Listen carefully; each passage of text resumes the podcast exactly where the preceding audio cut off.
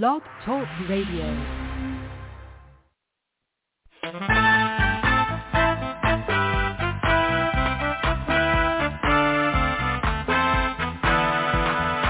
There is a watchman on the wall, bringing forth the written word of God to one and all.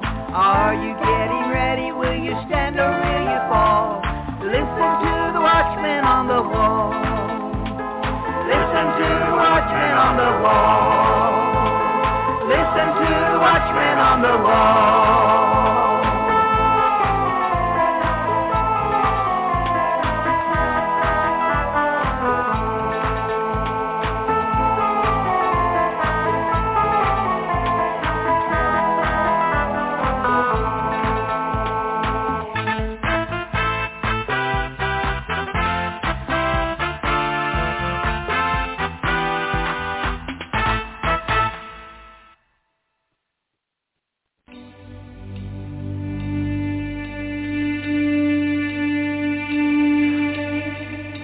Arise and shine, for your light has come, and the glory of the Lord has risen upon you.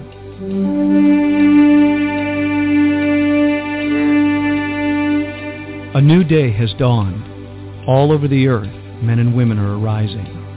It's time for the sons of God to awake.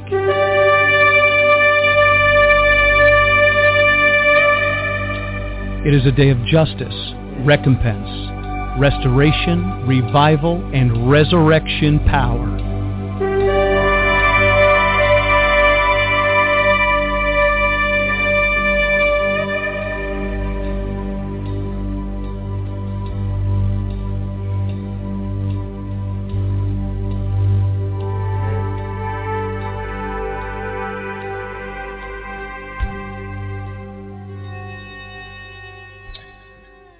Morning, ladies and gentlemen. This is Vincent Xavier, pastor of New Wine Ministries. Great to be with you on this Tuesday morning. Let's get started right away. First of all, I want to say good morning to all of our friends on Blog Talk Radio.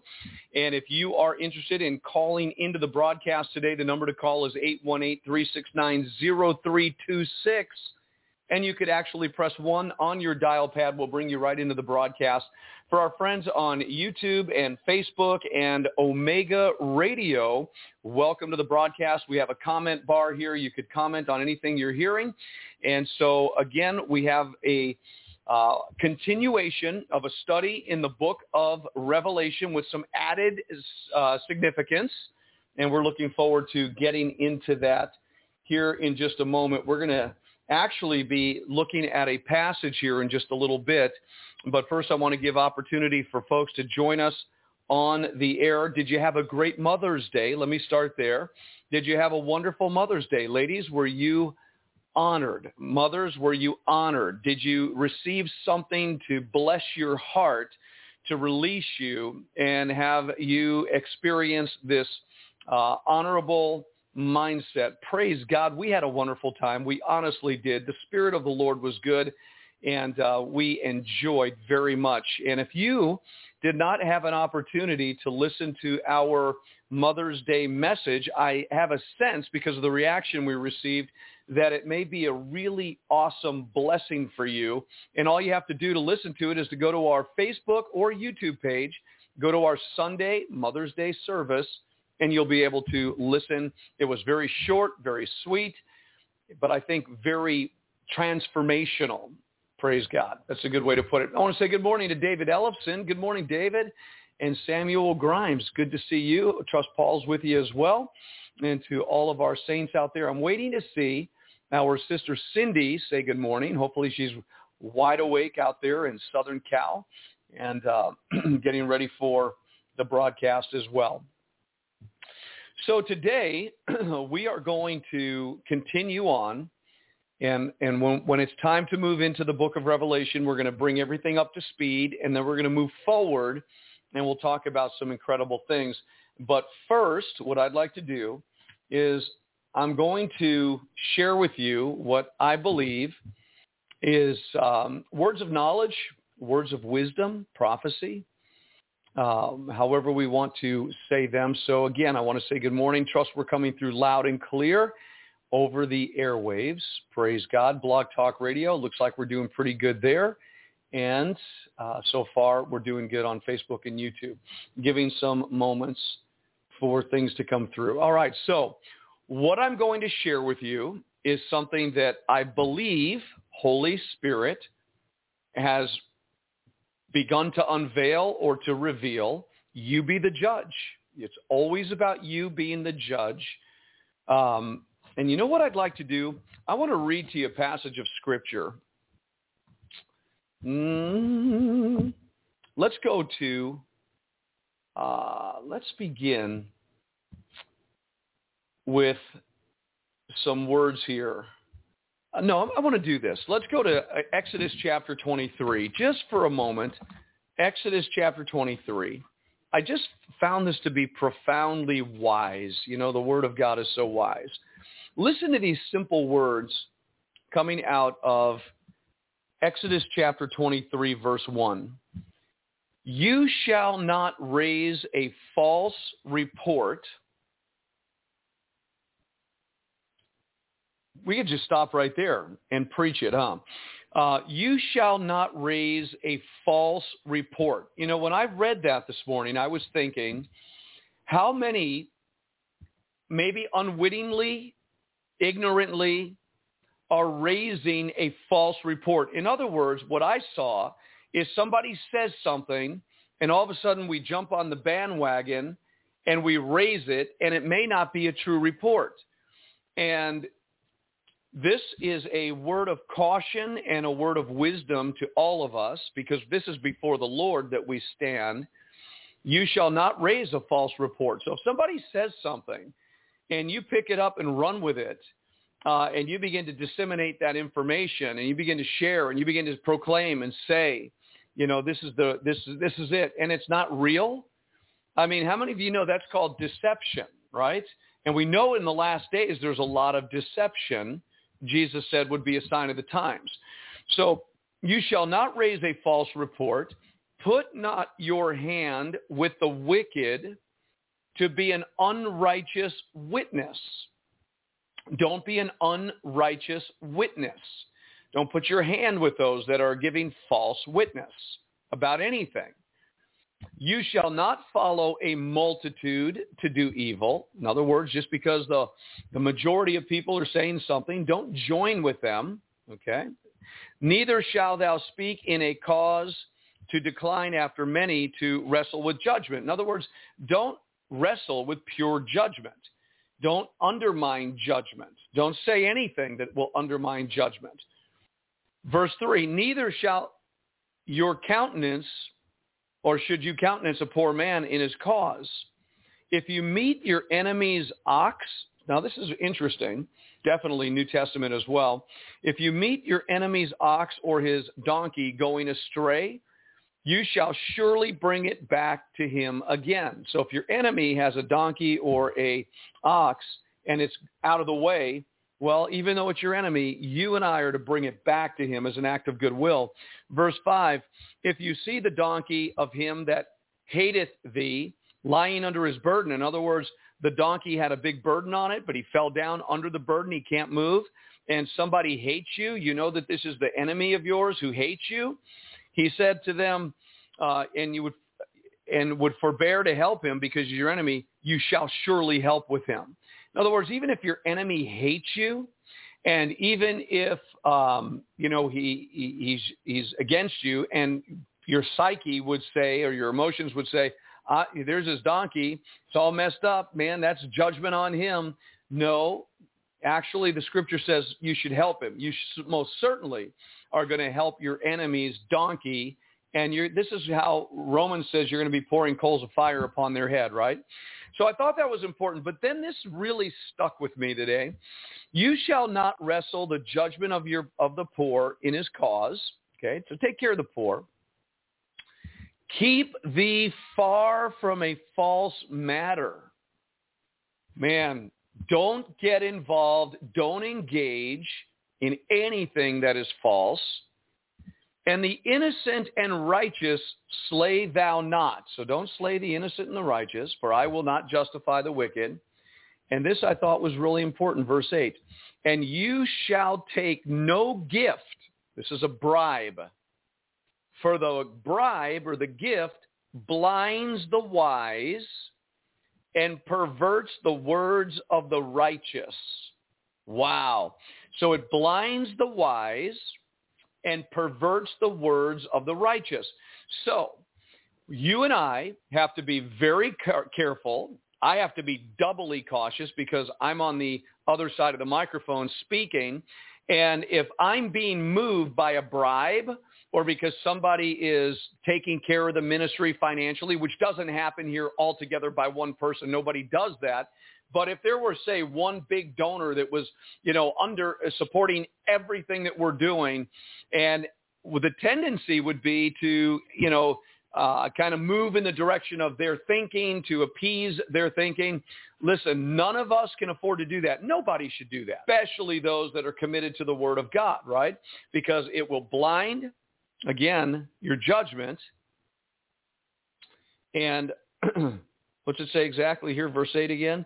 It will blind the wise, okay, and pervert the words of the righteous. So the righteous words will even be perverted if they're taking a bribe. and I just thought that the meaning of these scriptures in Exodus 23, they're definitely in the New Testament. And they're they're explained, right? this is what Jesus meant: love your enemy, do good to those that despitefully use you and hate you. If you see his donkey laying down, help him. You know, pour uh, coals of fire on their head. But I also felt like the admonition here was for all of us, you and me and all, all of God's kids. Be careful about receiving a bad report. Uh, be careful to not just speak into a cause that you don't know is absolutely correct or right. And you have to know by the Spirit of God what is the truth. You have to have a witness of the truth. You can't just align yourself with a, a, board of directors, so to speak, that are speaking a certain thing and you say, well, I agree with them, so I'm going to go and speak what they speak. Make sure you're not agreeing with something that's not true. And that's why you and I are admonished to stay in the Word of God you and I must keep our heads buried in the Word of God, more than buried in the news media, more than buried on iPads or iPods or YouTube videos or anything else. My encouragement to you, if you are tuning into this broadcast, which is awesome that you do, but my admonition to you is that you're spending a, a small period of time here. You need to spend your quality time, your best time buried in the Word of God. You need to have your Bible. Next to your Bible, you need to have a pad of paper and a few pens or pencils.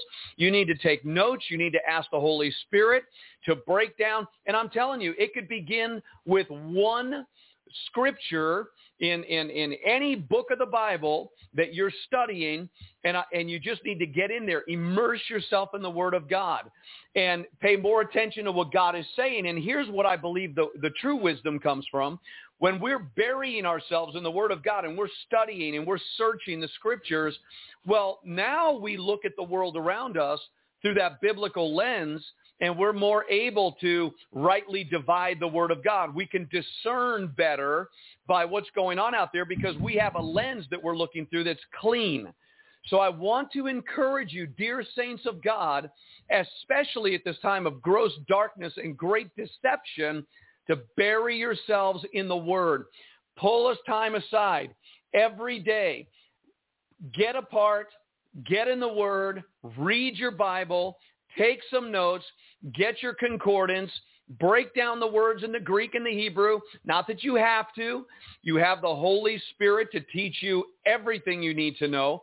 But it's an awesome thing to really get behind the scenes and study things out and get down to the nitty gritty and down to the roots. I mean, there's nothing like exploration for the pioneering spirit that is in you to explore the mysteries of the kingdom of heaven. And they don't just come because, well, I'm reading surfacely.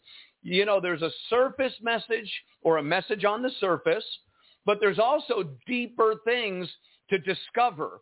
And you and I need to ask the Holy Spirit to give us a discovery spirit, a pioneering spirit, an exploring spirit, so that we can explore and discover and pioneer into the Word of God because there are mysteries that unlock things where we could peer into the heavenly things, get into a supernatural spiritual reality which you and I are called to do. The spiritual man judges all things, and you and I need to be much more supernatural, which means that we're not just natural people. The natural man does not understand, according to 1 Corinthians, the things of God. You and I need to un- un- get beyond a mere morbid uh, linear, horizontal walk with God. We need to know that God is a spirit and those who worship him worship him in spirit and truth. And we need to set ourselves apart to peer in, look into. We need heavens to open. We need windows of heaven to open, doors in heaven to open. You read the scripture and there was, says in Revelation 4, and a door opened in heaven, a portal. Then you read in Malachi, and I'll open unto you the windows of heaven. So there are access points in the kingdom, in the spiritual realm, that are very real. And some people have perverted that by suggesting that they've been there and all they're really bringing back is their own imagination. But that doesn't have to be your reality. You, like Annie, if you've ever read the book Annie's Visions, was about an Argentinian woman that couldn't wait to get home every day because she would go home and shut the windows and shut the doors to her house and the heavenly realms opened up and she was transported into the heavenly realms where she was hanging out with angels and she saw so many things. You can go online and find her book, Annie's Visions. How many of you believe it's time to peer into the things of God and to, and to get our beings saturated with the Word of God? so that we can have a defense, an immune system against the deception that's going on in the world today. There's a lot of talk. There's a lot of words. There's a lot of times where we can get involved in false reports. We can actually uh, come into agreement with a false report. And that'll happen when we're listening only with our soul, only to what men are saying, only what to the news media is saying, the politicians are saying, the world is saying. You and I build up a spiritual immunity by hearing what God is saying. Amen? So if I can get an amen on that, then we can proceed. And I just thought that was super important uh, to get into. Now, because we are going to be in the Word of God, I'm going to read to you and again, you have to be the judge. And then when we're done with this portion, I'm going to move into the book of Revelation chapter 13 today. Last week, we were deep into the first 12 chapters of the book of Revelation, the final prophecy given to the final generation on this earth. And today we're going to see some of the historical data and how it measures up in Revelation 13 today. So I want our spirits and our minds and our hearts to be prepared to enter in. But first, now that we're shifting, I'm going to say something to you. Uh, it was around, I guess, 1 or 2 in the morning. I got up. I came downstairs. I, I just, my heart was beating, thirsting, literally. I'm telling you the truth. I was thirsting for the word of God. I wanted to get into this word. I was a little bit tired, and I just wanted to dive into the word of God. Let me tell you how this happened, okay? Um, here we are. So the other day, I became familiar with a television app called VidAngel. Maybe you've heard about it. That's where The Chosen. Now, I would recommend for those of you that love studying documentaries or other things like that, alongside the Word of God first, but there was this VidAngel and what it does is it cancels out all foul language from any movie on Amazon or on uh, whatever the other movie channels are. Um, I forget now, but you or Netflix. So you could watch a movie and you could have the VidAngel app It connects to your television. So from your phone, you push the movie and it shows up on your television and you set the filters. No nudity, no profanity, no blasphemy, no uh, child foolish language. They got all kinds of filters. And so I was testing it out and I wanted to know if it worked. So I saw one of the movies was about Edward Snowden. You remember Edward Snowden? He became a hero in the United States during the Obama and uh, Bush Obama administration. He was telling the world about the collection of data going on on every citizen in the United States and around the world. You remember the Edward Snowden. So there was the story and I watched it, and sure enough, VidAngel took out all profanity, not even a hint that it was there, no nudity, no foul language, no blasphemy. And so we're watching this movie, but as I'm watching, it was the pure revelation of how the CIA, the NSA, and all these other alphabet agencies were gathering information on Facebook, cell phones, computers. Even though the computers were off, they had a listening device called, oh, I forget what it is now. And so I'm watching this movie and I'm just being blown away and I'm thinking that was eight years ago. That was going on from 2004 to 2013. So you go from 2013, you're talking literally uh, 2004, so you're talking 12, uh, uh 13 years this thing was going on. And then because of Edward Snowden, who wound up going to Russia to live there, uh, and the U.S. wanted to bring him back. Hillary Clinton, Barack Obama, he needed to come back and face it because he was a uh, uh, an espionage spy. He was giving important secrets away, and he was downloading all this information. Remember?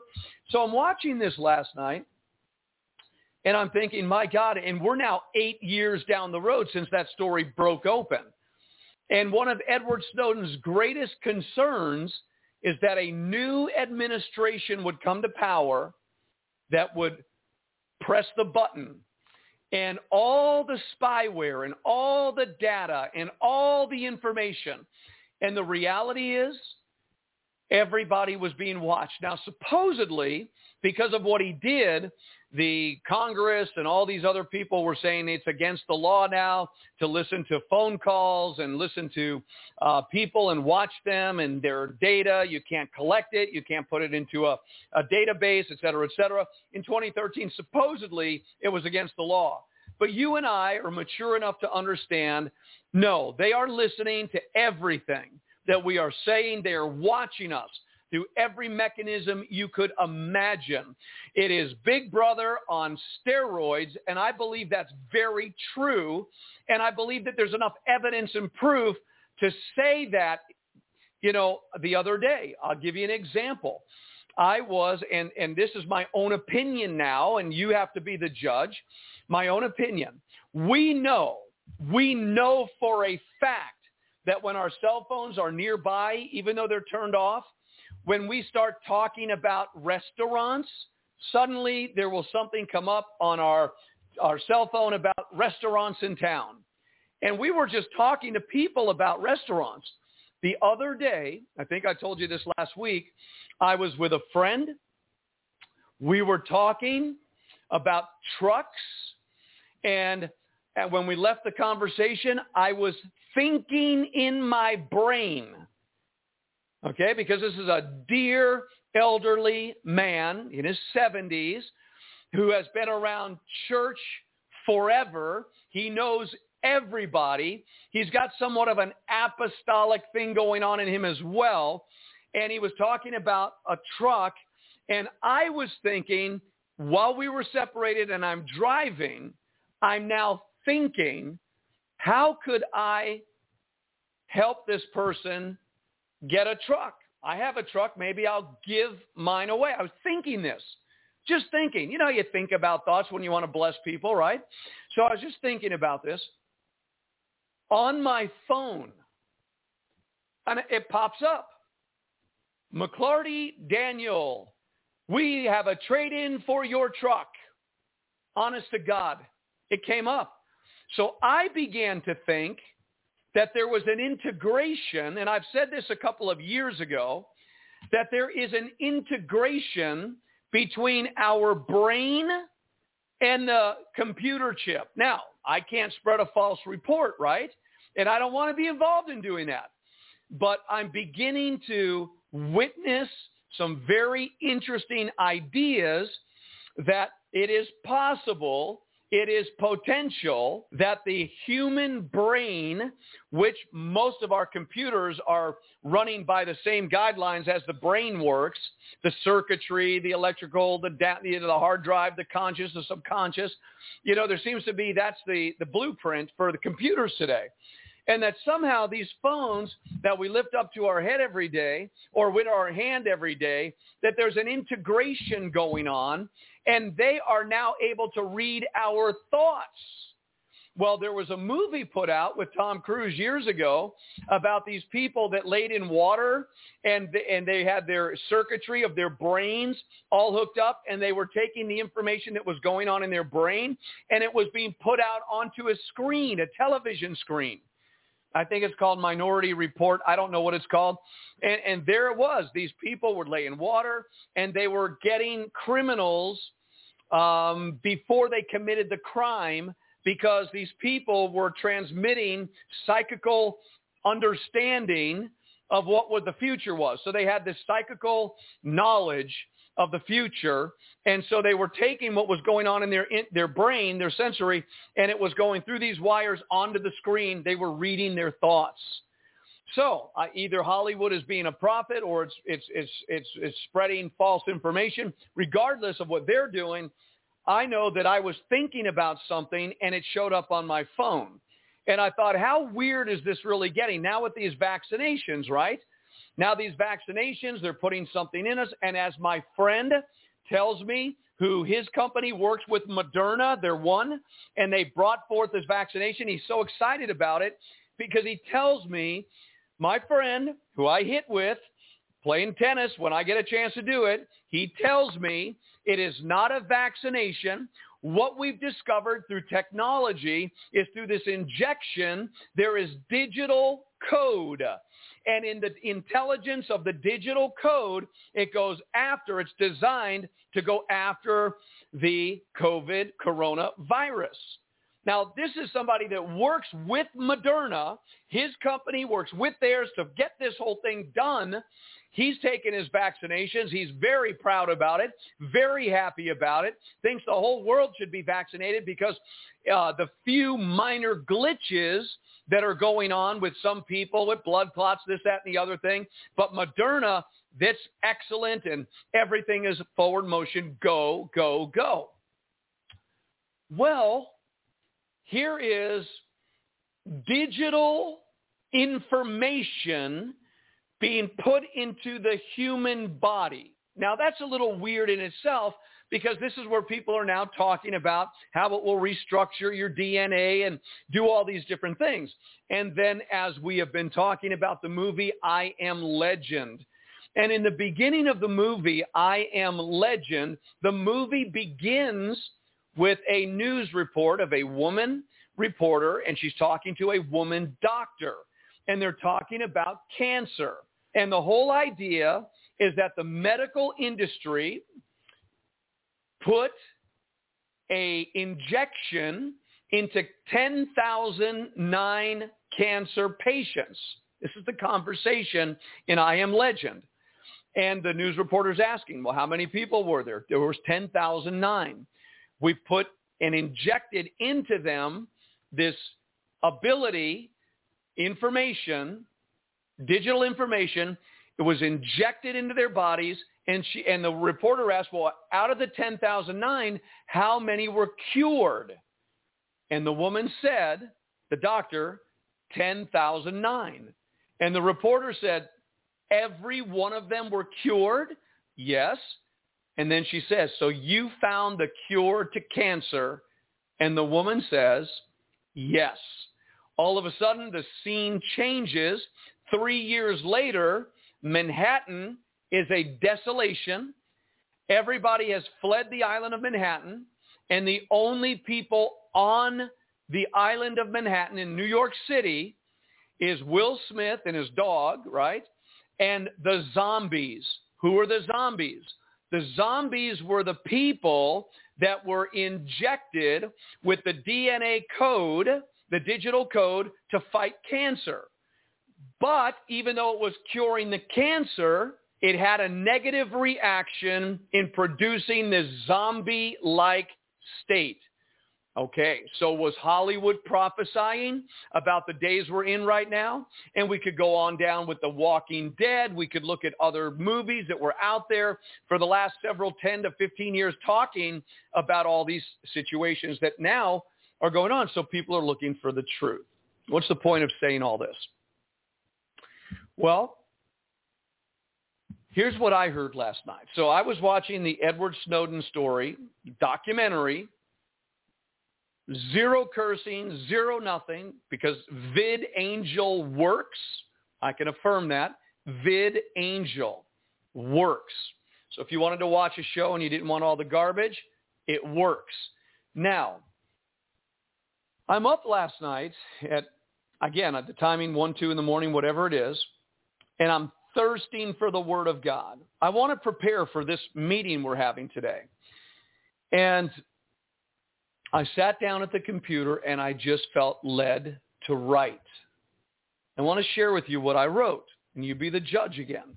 And then we're going into Revelation.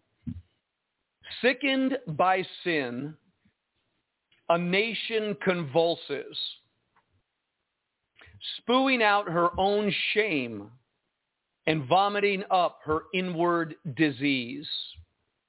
Now the masses stand ready to receive the vilest of plagues, a wasting disease that strips the flesh and pours out the blood. America is convulsing and the medicine has run out. Now comes the inevitable takeover and death to its freedom. Wars and riots spread like a virus and unrest moves throughout the land. Only time now, only time until there is no more. Soon, America will die. Her engineers and social leaders have placed the final fabric into the system, and the takeover is at hand. From another nation rises the military power feared as America has been sold for a pot of beans. Where will you go? What will you do? We are not paranoid, only aware that we are being watched, we are being listened to. However, there is good news. And this was so awesome because these words came to me with such sobriety, clarity, and then this scripture popped into my head, and I wrote here, there is good news. And here was the good news. The good news is that there is an Elijah company on the earth presently under the divine protection of the Most High, and those who are watching us are being watched. And regardless of what their power may seem to be, God will frustrate the plans and purposes of the enemy against the rigidly righteous ones. I want to give you the story in 2 Kings chapter 6. Let's go there for just a moment. 2 Kings chapter 6, I'll start in verse 8. It says, 2 Kings chapter 6, verse 8. Then the king of Syria warred against Israel and took counsel with his servants, saying, In such and such a place shall be my camp. And the man of God, Elijah, sent unto the king of Israel, saying, Beware that you pass not such a place, for thither the Syrians are come down. And the king of Israel sent to the place which the man of God told him and warned him of and saved himself there, not once nor twice. So in other words, Elijah was getting the plans of the enemy against the king of Israel. And Elijah kept giving the king of Israel the information, and he kept avoiding the trap. Verse 11. So, therefore, the heart of the king of Syria was sore troubled for this thing. And he called his servants and said unto them, Will you not show me which of us is for the king of Israel? So he's getting a little bit frustrated, this Syrian king. And then in verse 12, one of his servants said, None, my lord, O king. But Elisha, so this is Elisha, who had the double portion of Elijah ministry. So Elisha, the prophet that is in Israel, telleth the king of Israel the words that you speak in your bedchamber. And I just want to look at the word telleth there in the Hebrew is the nagad, and it simply means to stand boldly out as an opposite. He announces, he declares as a messenger, he rehearses, he reports. All right? So, the king of Syria is now being told by his council that Elisha, the prophet of God, is giving the king of Israel the information. In other words, he's reading your mail, king of Assyria or king of Syria.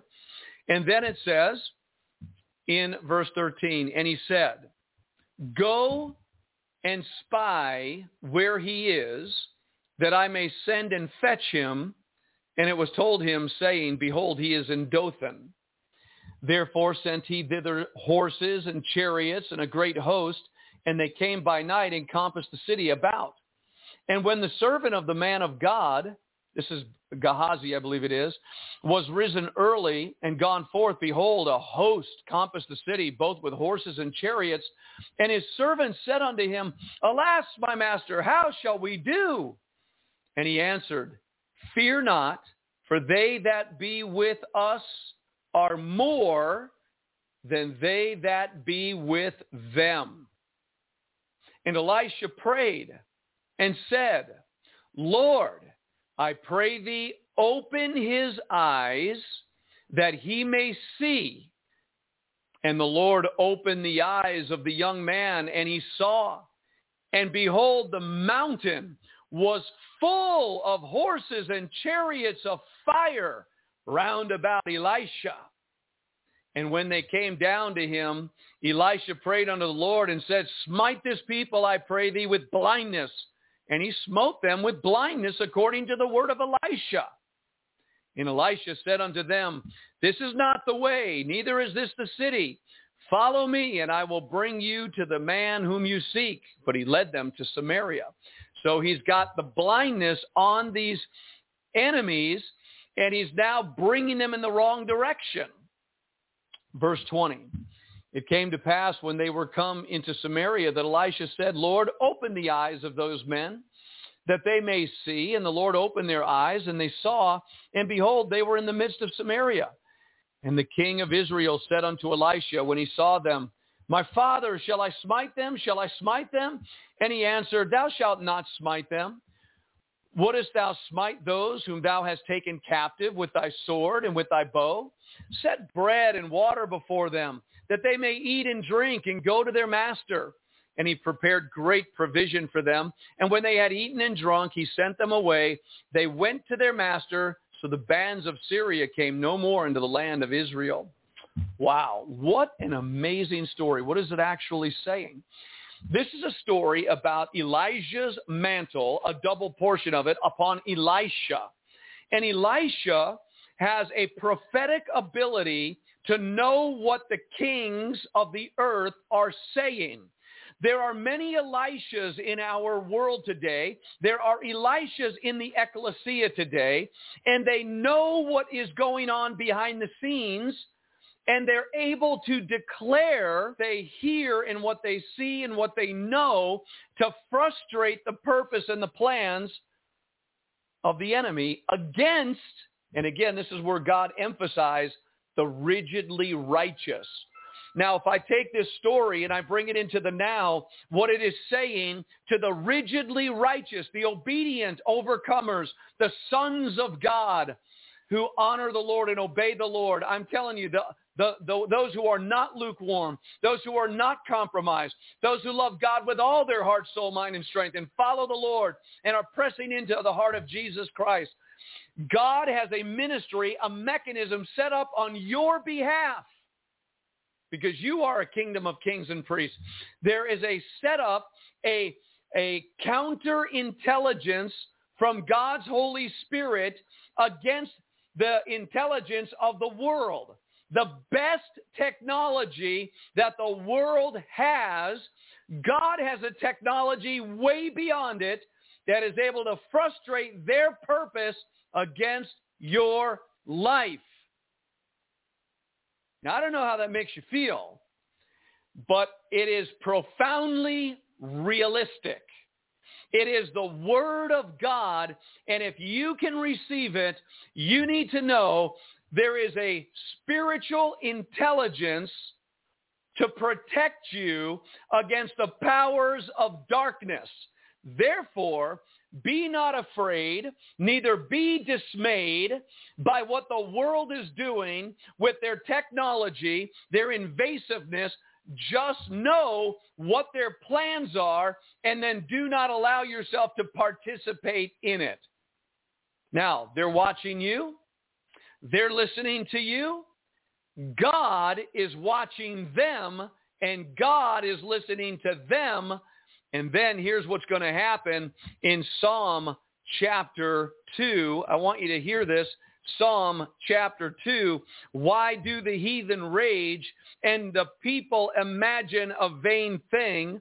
The kings of the earth set themselves and the rulers take counsel together against the Lord and against his anointed, saying, Let us break their bands asunder and cast away their cords from us. And then the word of God says to these rulers of the world, he that sits in the heavens shall laugh.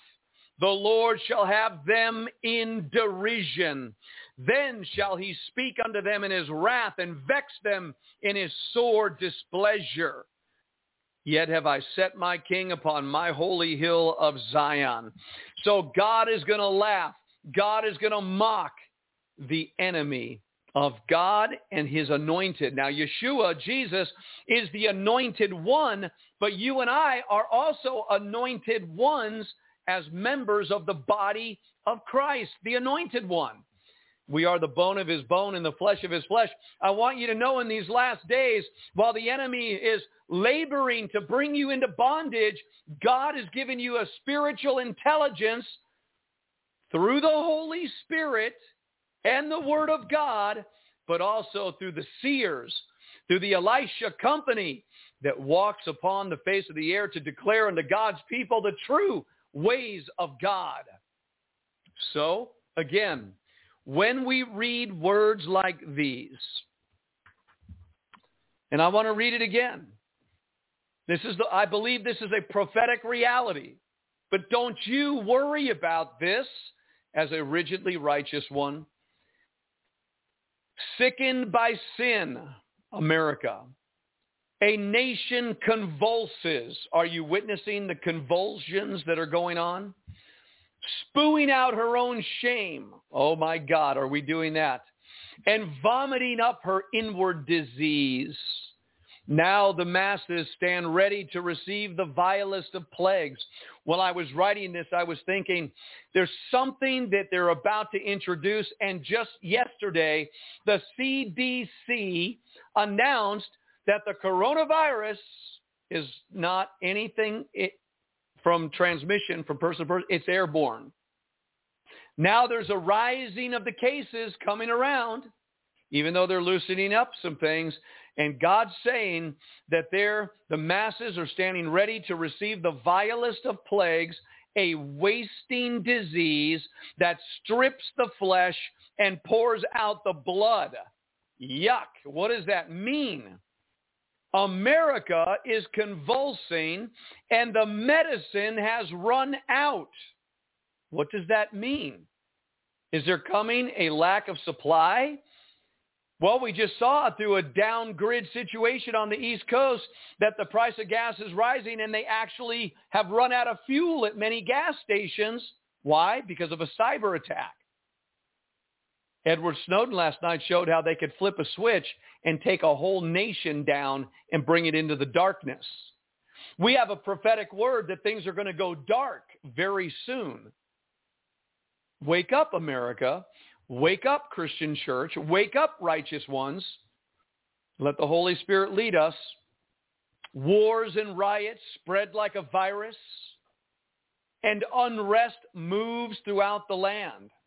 Where's that unrest coming from? You ready to get into the book of Revelation? Well, here we go in just a moment. Only time now, only time until there is no more. Soon, America will die. Her engineers and social leaders have placed the final fabric into the system and the takeover is at hand. And what I was witnessing in my spirit as I was writing is that there are those that are operating within this nation who are not for the uh, sovereignty and the national independence. They are globalists. They are leftists. They are part of a global satanic scenario that they are turning this nation over to the globalist community. They are breaking it down little by little, isolating it, separating it, divide and conquer. They're doing it through the plague. And the time of the takeover is at the door. This is what the Spirit of the Lord is saying. And there's something being released that's going to conquer the people of this nation. But the rigidly righteous are going to have a divine intelligence to beware them of what is coming so that they're not taken over by it. Now, from another nation rises the military power. In other words, your, your leaders, the leaders of this country, they're not my leaders, but the leaders of America, they're selling the nation out. They're about to turn it over to world powers, global powers, dark forces and from another nation rises the military power feared as America has been sold for a pot of beans, been sold out. I don't know how this works. This is just what I'm picking up in the middle of the night. And this is what sobriety. I'm writing, I'm sensing it, I'm seeing it, I'm feeling it. And then where will you go? What will you do? We are not paranoid, only aware that we are being watched, we are being listened to. However, the good news is, is that there is an Elisha company on the earth presently under the divine protection of the Most High, and those who are watching us are being watched, and regardless of what their power may seem to be, and this is not over America in general, this is over the rigidly righteous, Whatever their power may seem to be, God will frustrate the plans and purposes of the enemy against the rigidly righteous ones. What side of the day are you on? Who will you serve in these last days? We cannot serve two masters. We cannot have one foot in the kingdom and one foot in the world. Rigidly righteous means we honor the Lord and do everything that he says is right. There will be a divine protection for you. Those who are sinning, those who are lukewarm, those who are on the fence in contemplation of which way they want to go, those who are entertaining demons, drinking the cup of the Lord and the cup of devils, 1 Corinthians. Those that do such things cannot rest under this protection that I'm referring to. I believe that God is saying this protection is for the overcomers, the remnant, the true ecclesia of called out ones who serve the Lord God Almighty. The rest of the world particularly in the United States. It's the nation that has to be taken down in order for globalization to commence in its fast forward motion, which it will do.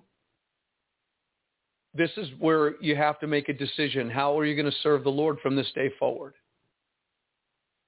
Got to examine yourself.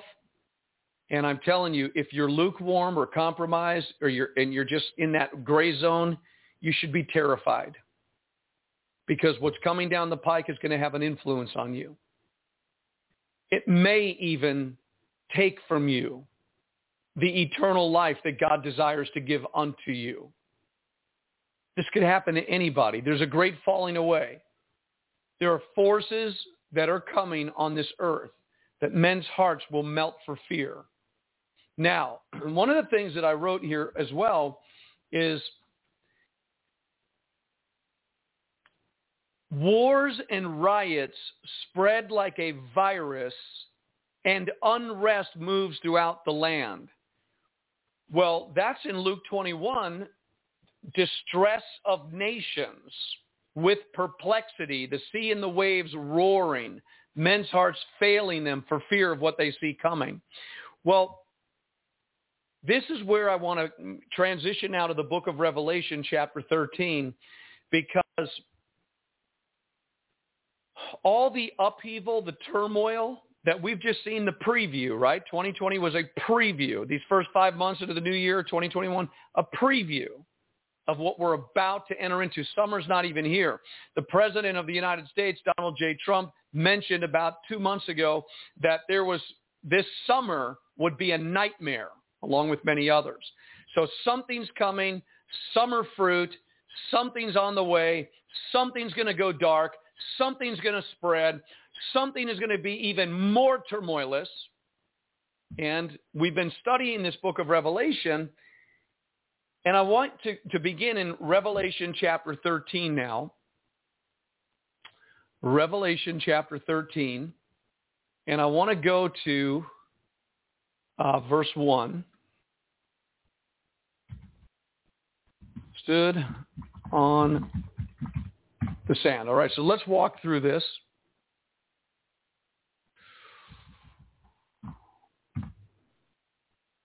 Ooh.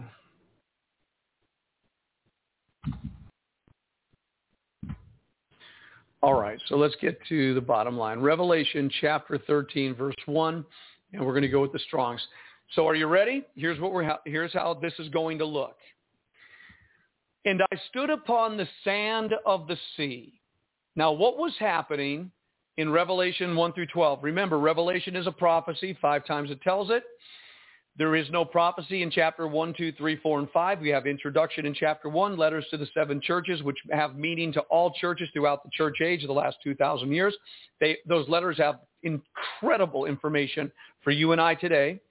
They teach us, they exhort us, okay? They examine us, but there's no prophecy in chapters 2 and 3. Chapter 4, John goes into heaven. Like every true prophet of God, they're encountered by God to receive their calling. Uh, and there's a tremendous amount of description and detail that we don't go into. It's just right now general information. We're going to get into the detail as we go around the next time. Chapter 5, there's a book in the hand of him who sits on the throne. It's got seven seals. That book is the prophecy. Chapter 6 of Revelation, with the first seal opening, the prophecy begins. It is a continuum. It is not a jigsaw puzzle. It's one event after the other. It is not Middle Eastern centric or Israeli centric. It is as universal and global. It incorporates every tribe, every tongue, every culture, every nation. The sun, the moon, the stars, the, the birds of the air, the fish of the sea, the beasts of the earth. Everything in creation is involved in this prophecy. You're in it as the final generation. The only generation that could actually measure up to this because Israel is a nation that has a temple in this. And for 1900 years, Israel did not have a temple. It was destroyed in 70 AD. This is not a prophecy about 2,000 years ago. It is a prophecy about the end of time, Israel being a nation and will have a temple. You'll see, we saw that in Revelation chapter 11 and in many other places. So now we come to Revelation chapter 13. Revelation chapter 13. I saw or I stood upon the sand of the sea. Now remember, The first five seals, let me just go back. The first five seals we have discovered in our generation, whether we want to go back to a historical view or just since 9-11, 2001, we have data, information, facts that since 9-11, 2001, the first five seals have opened. So the prophecy is underway. And we know it's like a woman in travail. The image is always about a pregnant woman having contractions.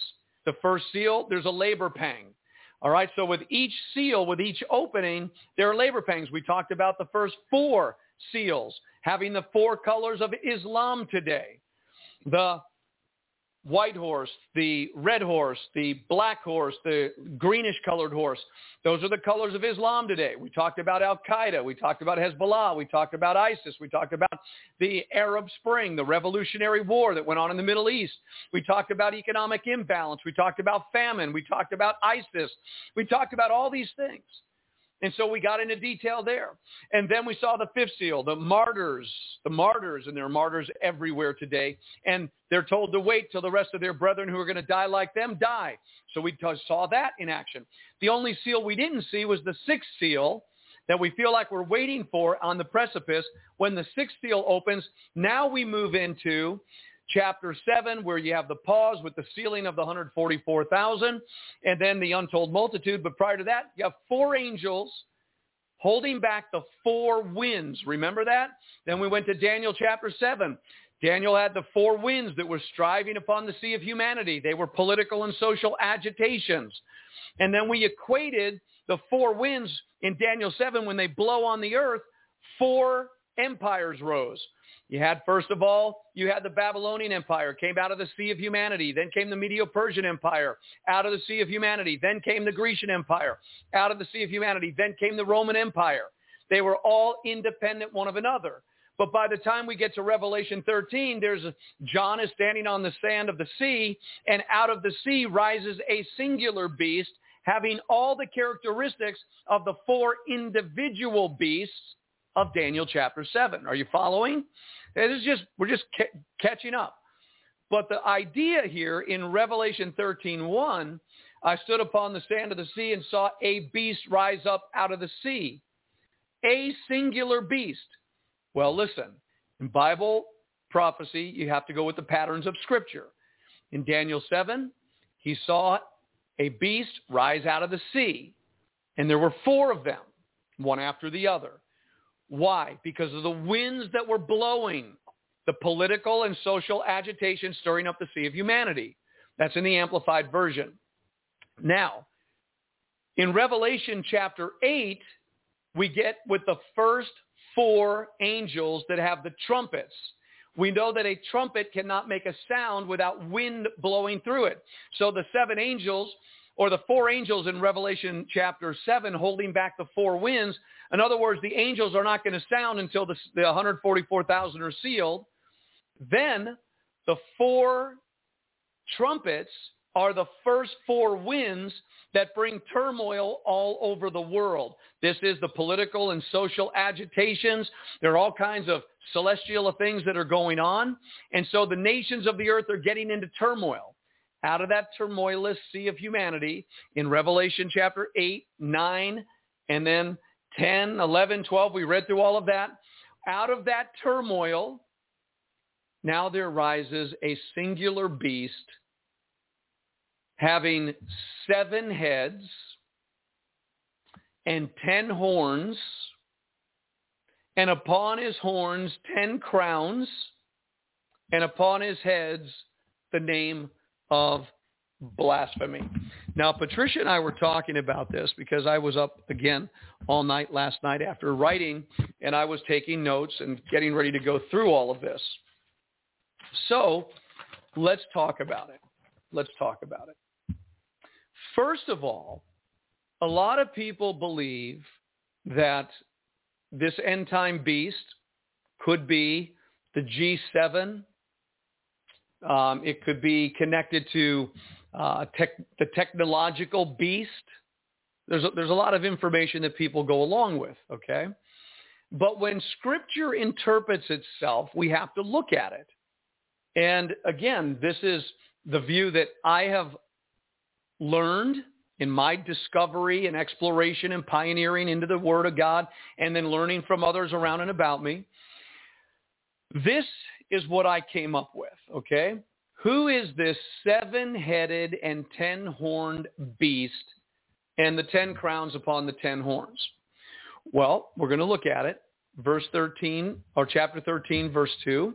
The beast which I saw was like unto a leopard, and that's where you go back to Daniel 7, and you'll see that one of the beast kingdoms was a leopard. It was Greece.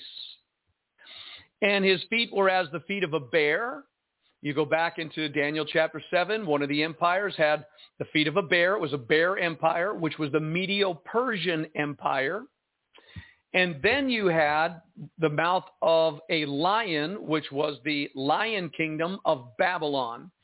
So here you have a singular beast, like a leopard, feet of a bear, mouth of a lion. The leopard, the bear, the lion. The leopard, the bear, and the lion show up in Daniel chapter 7 as the Grecian Empire, the Medo-Persian Empire, the Babylonian Empire. However, in Revelation 13, they are all together as one beast. Now, to me, because it's Middle Eastern, it sounds like a caliphate or a gathering together of the ancient empires into one caliphate or a gathering together of the Sunni Shia nations under the Mahdi. Now, that's right up front, but let's examine this a little bit further. So I saw this beast with seven heads, and yet it has the three bear, lion, leopard attributes, but it has seven heads. Now we're told in verse 2, the dragon gave him his power and his seat and great authority. And here's where you have to go back to Ezekiel to understand what the dragon represents. Um, and, and we could do this real quick if I do it on the internet here. The dragon actually represents a nation. And I want to show you the great dragon. oh let me go here. Let me go here. And the great dragon you're going to see was a nation in the Old Testament.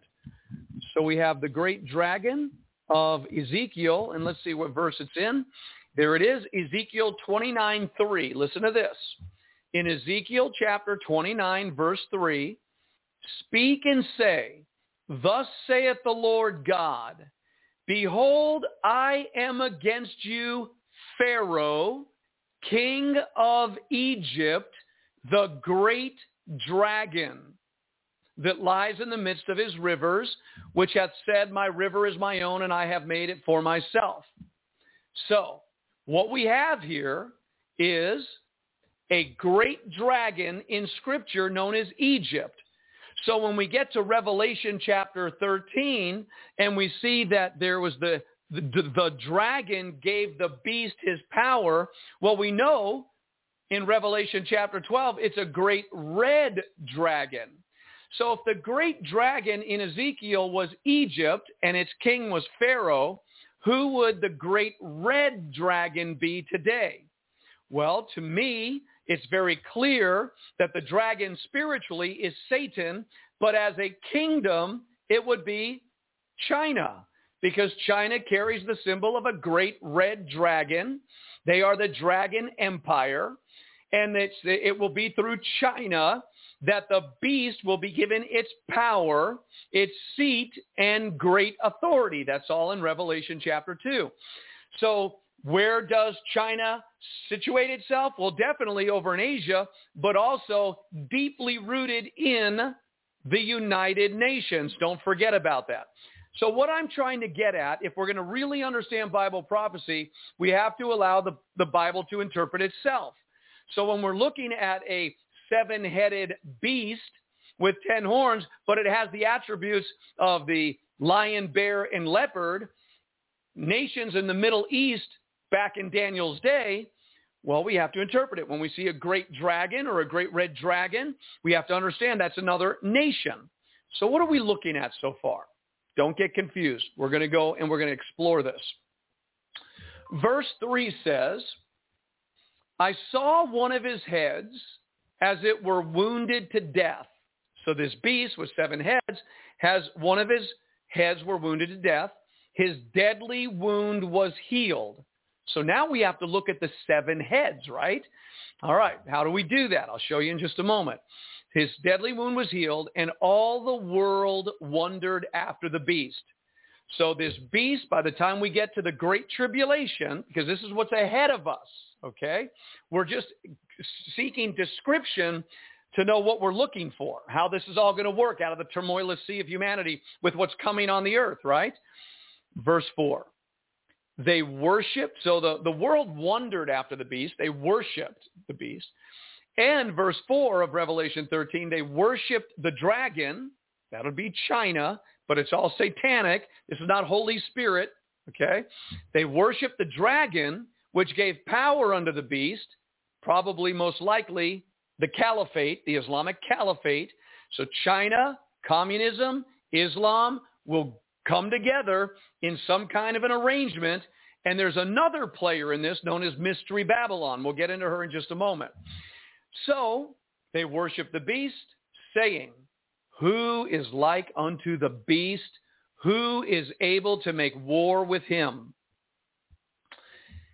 And this beast, having seven heads, ten crown, ten horns, ten crowns on his horns, there was given him a mouth in verse 5 speaking great things and blasphemies.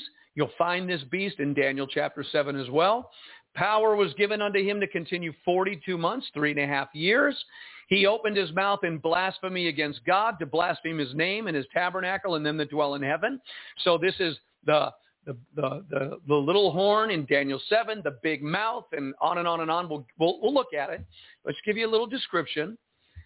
And it was given him to make war with the saints and to overcome them and power was given him over all kindreds, all kindreds and tongues and nations, and all that dwell upon the earth shall worship him, whose names are not written in the book of life of the Lamb slain from the foundation of the world. So, if your name is written in the Lamb's book of life during this time, okay, you will not worship this dragon, you will not worship this beast, but you will be the enemy of it. So now you have a little description, but who is the beast?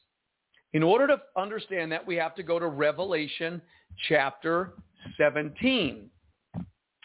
Let's take a little view here. Revelation chapter 17. Now, I'm going to pick up in verse 7.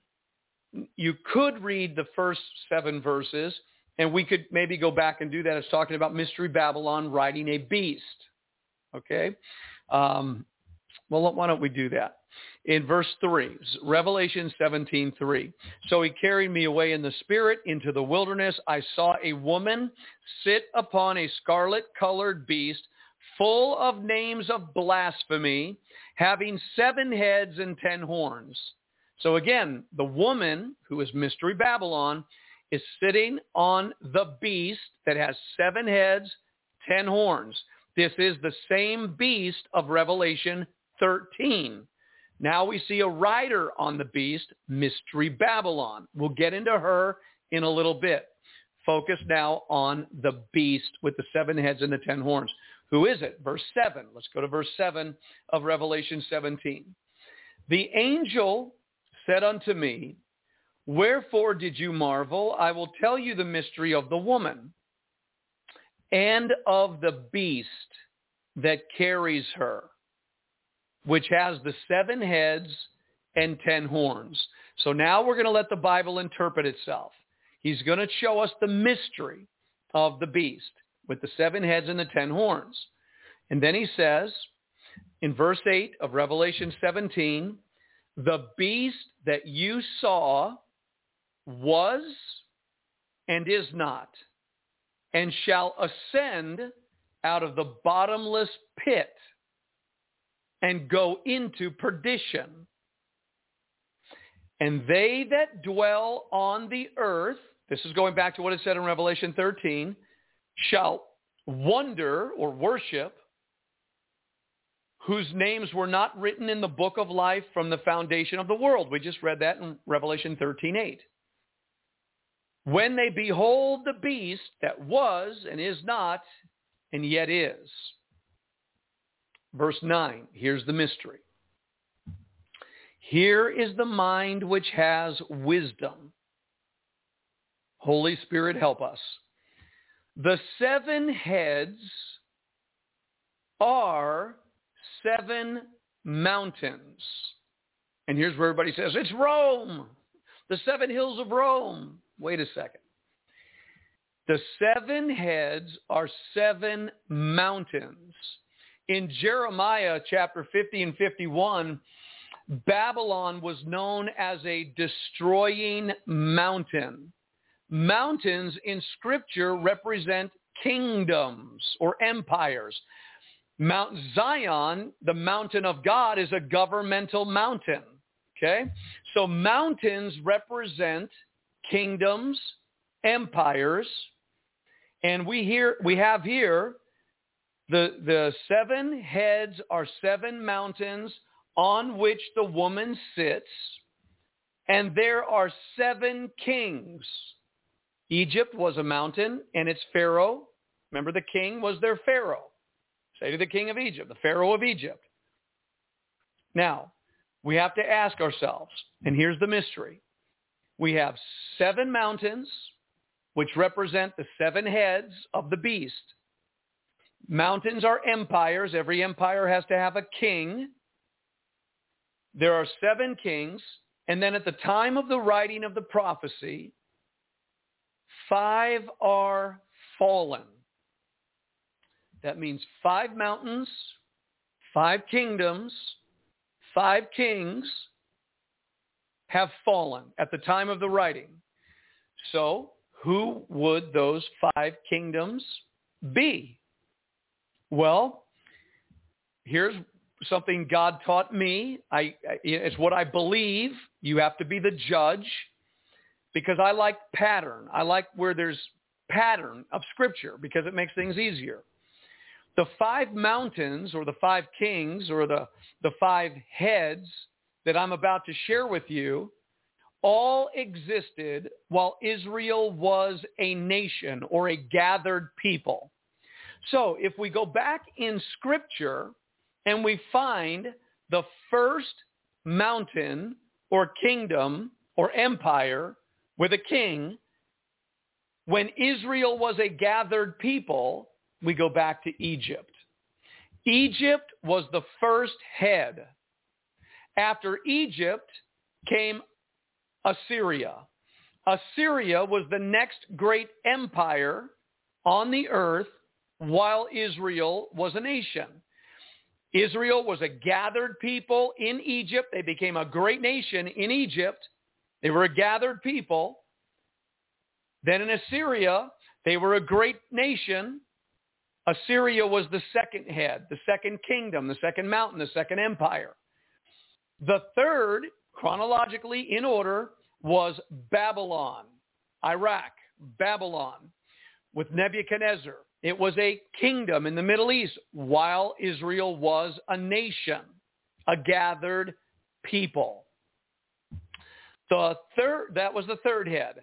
The fourth head was the Medo-Persian Empire. The Medo-Persian Empire, Israel was a nation. They were the fourth head. The Grecian Empire, in chronological order, was the fifth under Alexander the Great with the four generals. It's all descriptive in Daniel. Okay?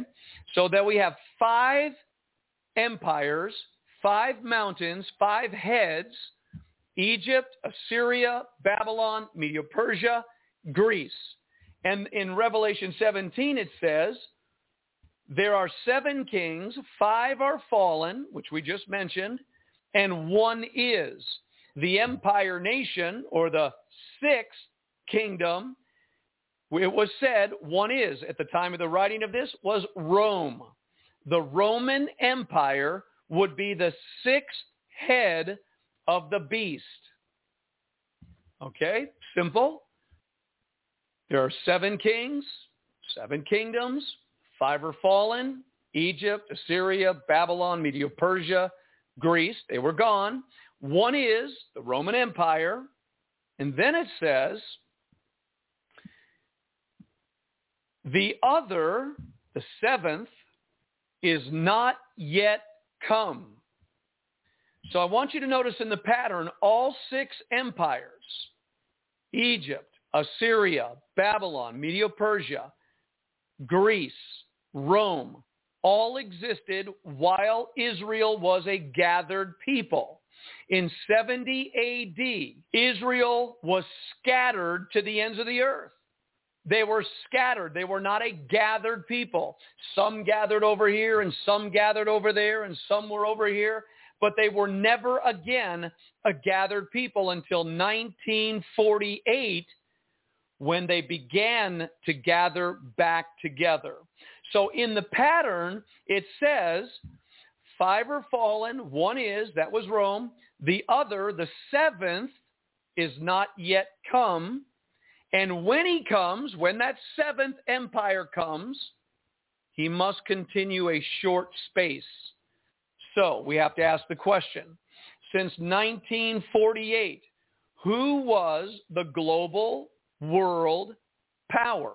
Now we know before that you had the Ottoman Empire, you had the British Empire, you had all the warring going on in the Dark Ages and the Inquisition. I mean, you had all kinds of stuff going on for hundreds of years after the fall of the Roman Empire. But it was not at a time when Israel was a gathered nation. All of a sudden, 1948, over 1900 years, Israel begins to regather as a nation. There are two powers that came into view after World War II and since Israel became a nation. Out of World War II, the United States of America was the global superpower. And alongside of the United Nation, the United States came the United Nations. It was fledgling. It had failed as the League of Nations. Coming out of World War II, the United Nations is an organization. But the United States is the youngest nation coming out of World War II. Remember, the seventh shall rule for what? It shall rule a short space. Let me get that. The other is not you. When he comes, he must continue a short space. So the seventh head. So now we view the United States and we ask ourselves, has the United States become one of the heads of the beast? Well, when you look at what it's doing, shedding innocent blood, blaspheming God, come on, I don't have to go any further. Yes, the United States, the youngest nation, as a superpower, is a short space. It's a short time we've been a nation since Israel is a nation. Now it says, if we can identify the United States as the seventh head of the beast, now it says, and the beast that was, I'm in verse 11, Revelation 17, the beast that was and is not, even he is the eighth. Uh-oh. So now we have the beast is the eighth, but what's his description? And is of the seven. What is that actually saying? And he goes into perdition. So the end time beast, the eighth, the little horn, the beast, having seven heads and ten horns and ten crowns upon the horns, is made up. He's of the seven.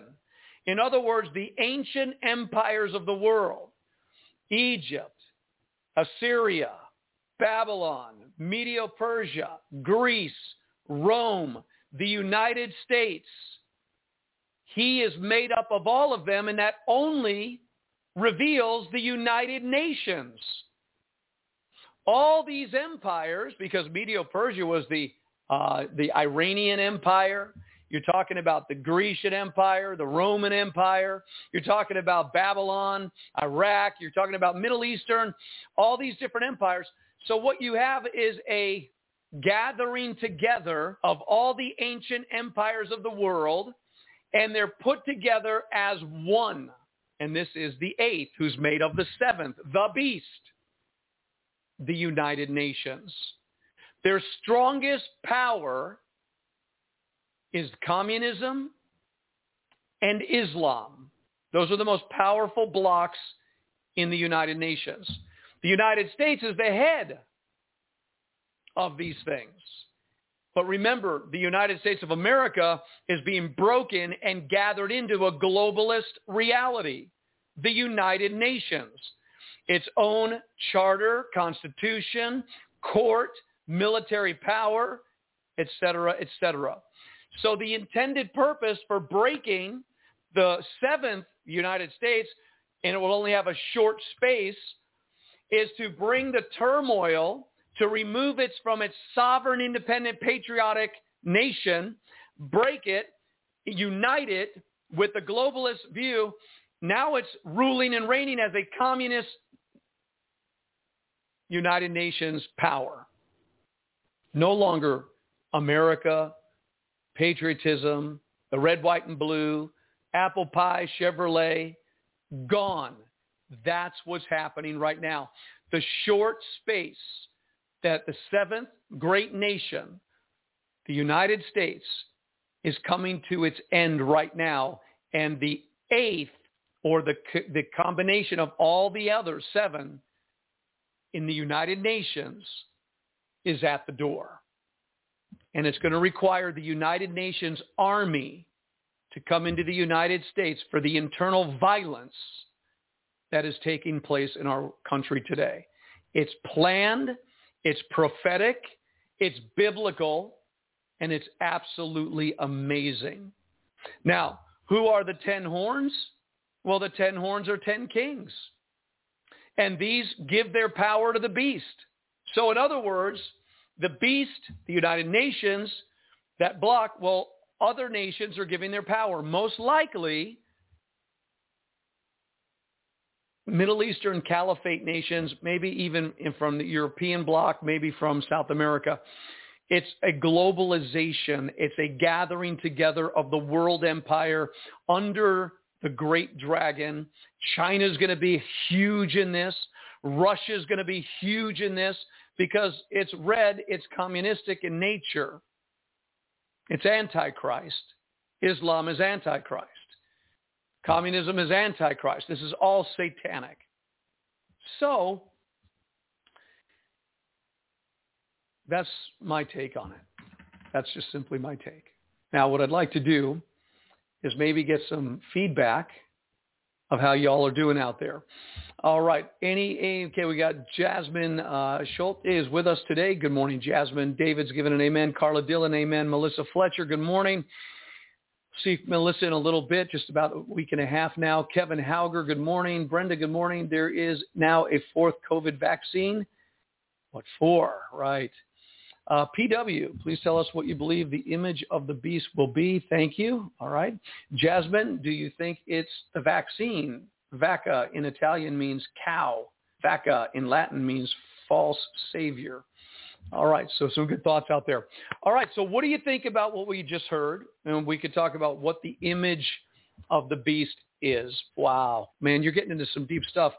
Um, that actually we're going to be talking about in detail, if not tomorrow, then on Thursday.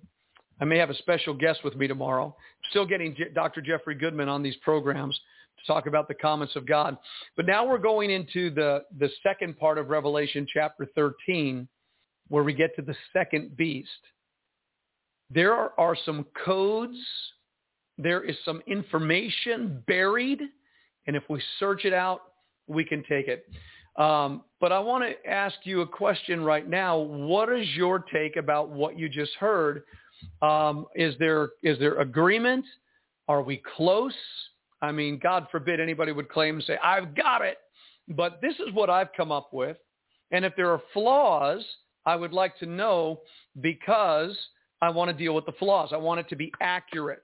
And then Patricia and I were talking again today, and she said, well, what's the, what's, what's the use of knowing these things? What's the point?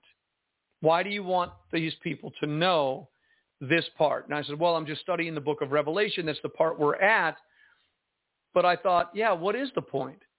You know, if I'm sitting here telling you vaccinations are coming, codes are changing, beasts are coming, dragons are uh, on the way, mystery Babylon. We haven't even talked about her, the, the, the secret societies behind the scenes and all of this stuff. What does it have to do with anything? What does it have to do with you today? And then we both concluded the reason why we're studying these things and, and sharing them and trying to present them is to get us to see that this is so close. And what does that mean? That we need to be prepared. The whole idea behind this, number one, is to have our faith grow exponentially, to recognize and to realize that that supernatural intelligence of God that Elisha had is on working on your behalf. God's supernatural surveillance intelligence working on your behalf.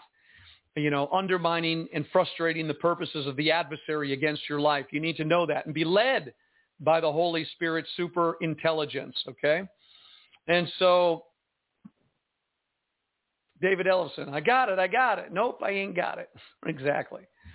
Um, so Dennis is agreeing with some things. Shirley Woolsey is saying very eye-opening. Thank you for your explanation. You're welcome. Uh, Joyce is saying, well, what you just shared makes sense to me. And David says, I got it, I got it. Nope, I ain't got it. All right. Well, that's fair. That's very fair. The big question is how does this matter to you? Vinny Pots and Pans, Ken the seventh head, you said it was wounded and then the woman came out. Then the, the woman came, the women came out. I don't, re- I don't recall that. But anyways, Good question. So yeah, one of the, the wounded heads could be Babylon because it was wounded. You read Jeremiah 50, 51, but then it resurges again in Revelation 17, 18.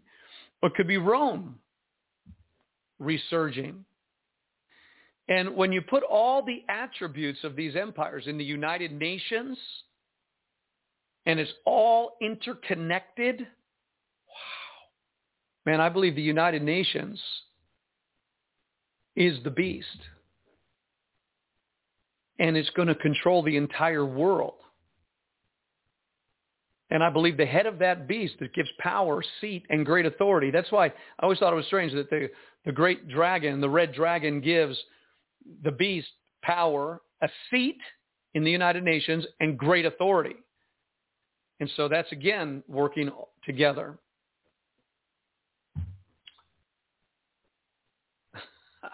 Vinny Pots and Pants says Joe Biden is the seventh. The lady of Babylon is Kamala Harris. oh, I don't know. Keith Carey says, Uncle Pfizer man checking in from Columbus, Ohio. My battery's low. Has nothing to do with the vaccine nor my age. I hope you're okay out there, Keith. Um, he thinks the, mo- the mortal wound is Gorbachev. You see, all these different understandings. And I know everybody's searching it out, but um, we're looking for the truth. Let me ask you this question. If it's Kamala Harris, if it's, um, you know, all these other ideas, they're all saying the same thing. Get ready. UN isn't a nation, and the three nations that have a strong vote, China, Russia, no, the UN is a con- combination of all the ancient empires working together, from the Middle East to European bloc to all of it. It's all satanic and they use technology and they have power and a court and military. Power is going to be given to the United Nations and America's sovereignty is going to be gone. And we're in the last fight of it, the resistance. And uh, to be an interesting, interesting time. I've run out of time speaking about time. It's been great being with you today. I hope this helped in some manner to get you prepared. We'll talk more about it tomorrow. Remember, right now on Omega Radio, 24 hours a day, seven days a week, there's a roundtable discussion. You don't want to miss that. We'll be broadcasting 24 hours a day, seven days a week. I'm Vincent Xavier, pastor of New Wine Ministries. You've been listening to The Watchman on Omega Radio. Pray you've been blessed. See you tomorrow. Shalom.